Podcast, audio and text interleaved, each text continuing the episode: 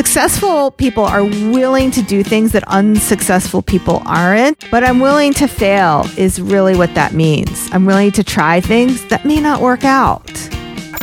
It's the Inspiration Place podcast with artist Miriam Schulman. Welcome to the Inspiration Place podcast, an art world insider podcast for artists by an artist, where each week we go behind the scenes to uncover the perspiration and inspiration behind the art. And now, your host, Miriam Schulman.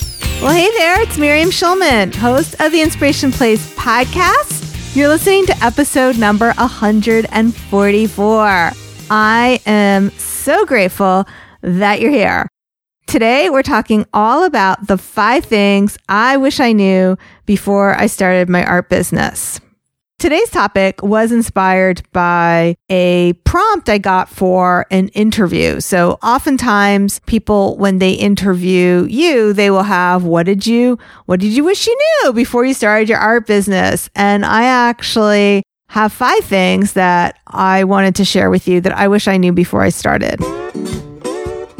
The first one, and you've heard me say this on the podcast before, it's definitely worth kind of underlining and putting a highlight marker through or making a prompt inside your art journal, make a page around this. You're not going to go any further than your dream. If your dream is too small, that is going to limit you. You must have a dream and you must have a vision, which means you also must have a goal. Not having a goal is kind of like getting into your car and just driving around aimlessly until you run out of gas. And I've also learned to set the goal beyond the goal. That means I'm always shooting for the stars and casting a big vision to grow my art business. I want to say a few more things about how sometimes we actually lie to ourselves and make that dream smaller than it needs to be. I sometimes have played it small and I've seen many, and I'm going to say women here. I've seen many women play it too small by saying, mm, I don't care about money. And on that, I'm going to call you out. Why are you saying that? Is it because you're afraid you're not going to make the money and then it's going to let you off the hook? Are you worried that you're going to be a sellout? In the art world, I know they like to spread around that mythology. However, if you like things for your family, if you like things like donating for your church, donating for a charity, you can do all those things to make the world a better place and your family a better place when you have more money to do so. So be careful here when you tell yourself you don't care about money because that might limit your dream. I know sometimes I self sabotage in other ways, like when I say, Oh, I don't care if I lose weight or not. And the truth is, I really do care. And when I say things like that, that's not good. Then I behave in ways that makes me actually gain more weight. And I know what's true about weight and eating and consumption is also true about making money.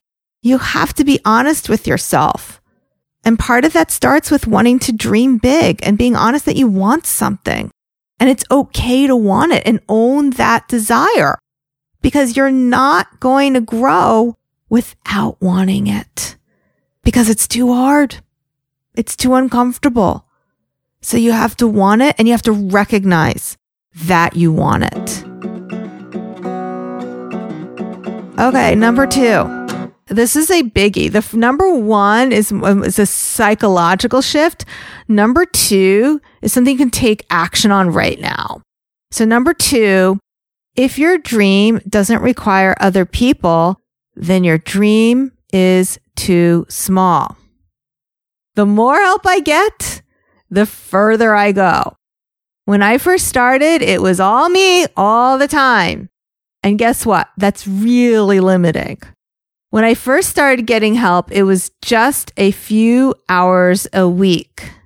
But even when I started to get help, I still did all the things and I thought I needed to know how to do all the things. Anything I gave my assistant to do, I thought I needed to know how to do it first and then teach her.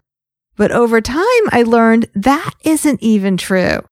Instead of investing my time in learning how to do things and then teaching them, spending time teaching, either I hire from the start someone who already knows how to do the thing, or I pay to have my team members trained, but not by me, trained directly. Either I pay for the course for them to go through the course. I show them where they can do Kajabi University or MailChimp University or whatever it is that they need to know how to do to help me. And not only does that save me time because now I'm not learning and spending time teaching them, but they actually learn how to do it better because they're learning directly from the source.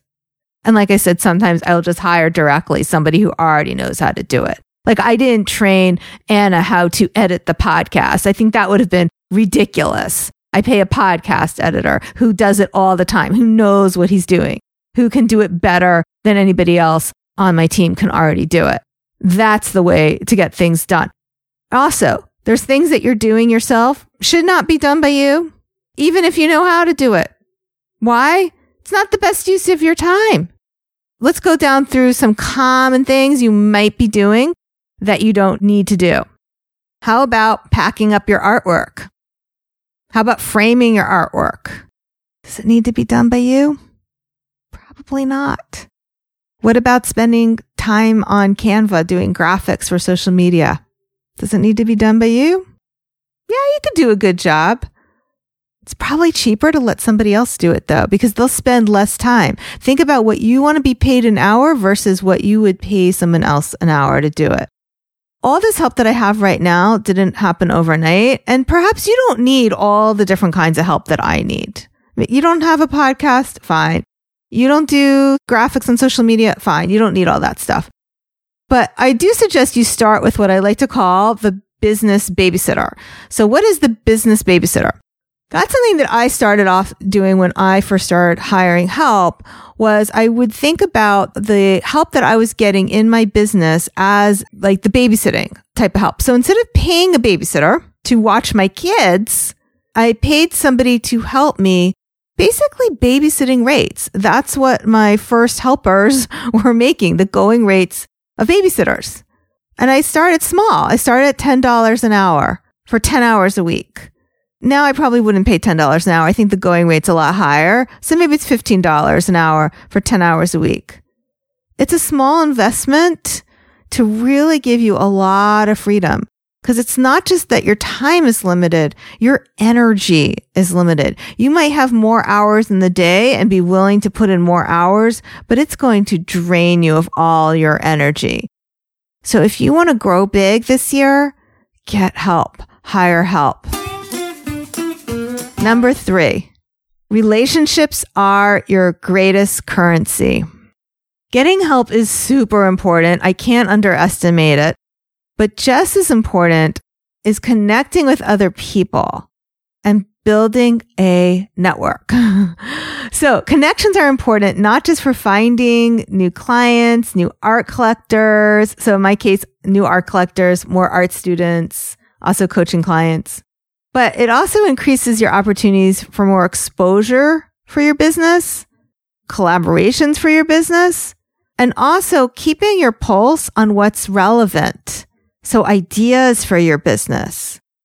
I live by the motto that motivational speaker Jim Rohn shares, who famously said, we are the average of the five people we spend the most time with.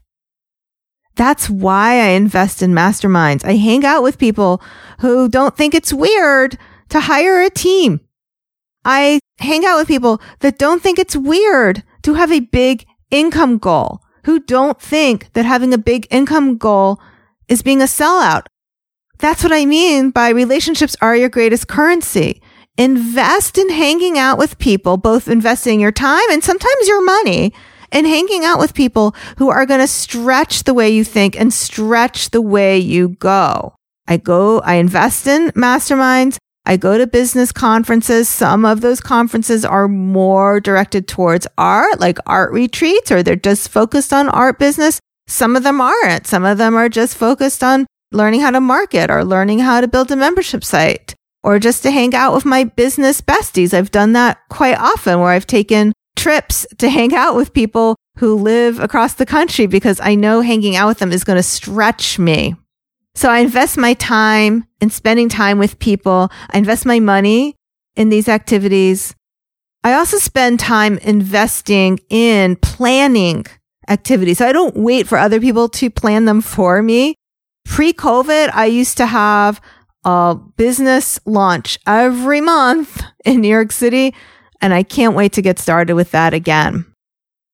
During the pandemic, I spent time making virtual coffee dates, which I would plan and I would organize and get people together. One of the things I used to share with my children is that when they were children, if you want to be invited to the party, the best way to do that is plan the party yourself. And that's still true today.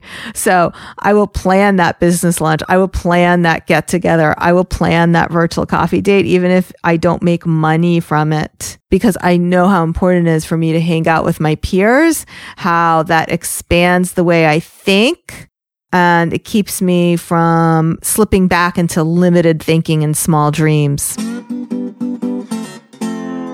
All right, number four. This is a big one. Number four is there will never be a right time. And its sister unhelpful thought, you'll never feel ready. So there will be never be a right time and you'll never feel ready. So just like investing, it's always better to get in on an investment early. And there's no better investment than yourself. That's why I'm so glad I left the safety and I put safeties in kind of virtual air quotes, inverted commas of the hedge fund paycheck to start my career as a portrait artist before it was the perfect time. And now that I'm fully in my business, there's been lots of milestones where I've done things way before I felt ready. Some of those work out, by the way, and some of them don't, just so you know. But I am willing to fail. In fact, one thing, and I would even say this might even be a bonus thing though.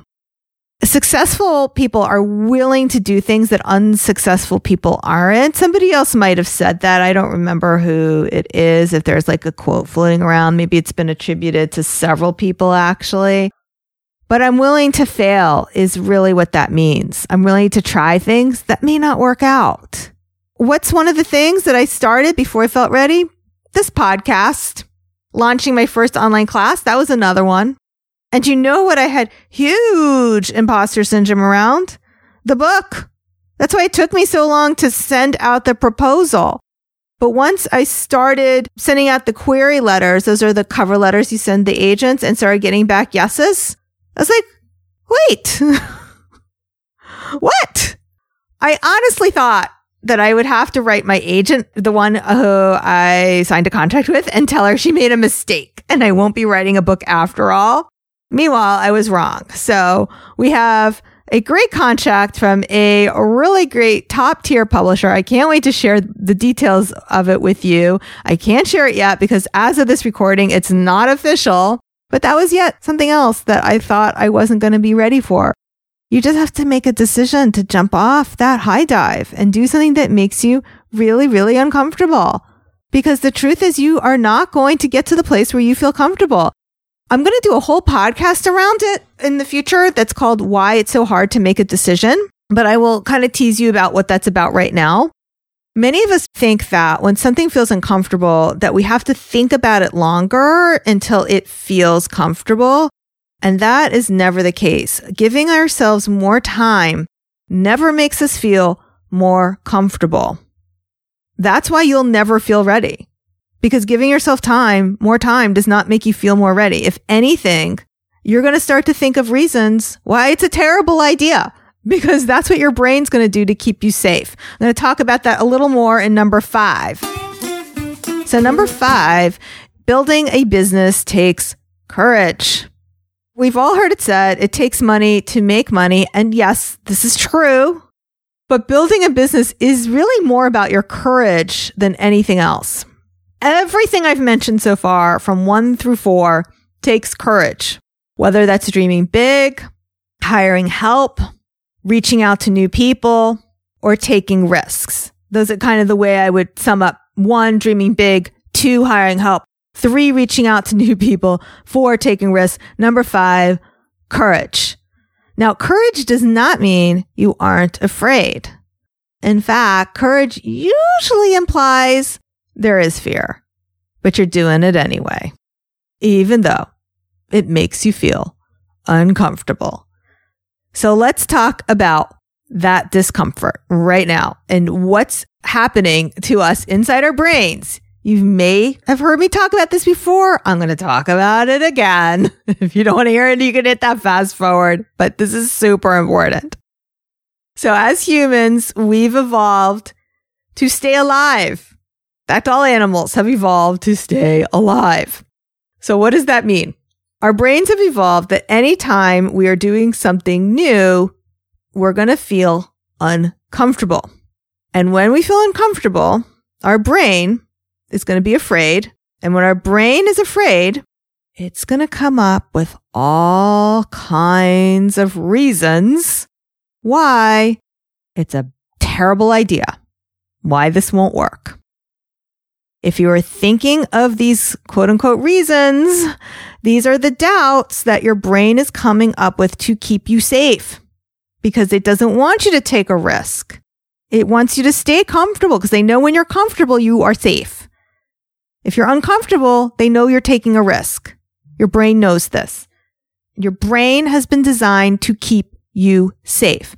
And the smarter you are, my friend, the more reasons you're going to come up with why something is a bad idea. Now, notice I'm not calling them excuses. You know why? When you're making an excuse, it feels like an excuse. The problem is when your brain is coming up with these reasons, these doubts, they don't feel like excuses. They feel real. They feel really real. So when you hear yourself coming up with those things, just recognize that's your brain keeping you safe, telling you to play it small, telling you to go back in the cave and not to take a risk, not to do it. Don't listen to that. Don't listen to that second voice. You need to get uncomfortable. You need it. You need to take a risk to move forward. What happens when we have all these doubts? Listen, when you have all doubts, that's when you start to feel confused. That's when you're going to start to research things. You're going to research things. You know what's going to happen? You're going to feel overwhelmed because now you're going to have more information, more information, more reasons. When you're confused or overwhelmed, what happens? Usually you do nothing. You're back in the cave, either procrastinating or buffering or wasting your time or spinning.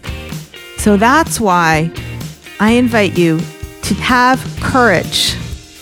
There will never be a right time. Go out there and meet new people. Relationships are your greatest currency. And if your dream doesn't require other people, you're dreaming too small. And finally, just remember, you're not going to go any further than your dream. All right, my friend. Thanks so much for being with me here today. I'll see you the same time, same place next week. Stay inspired.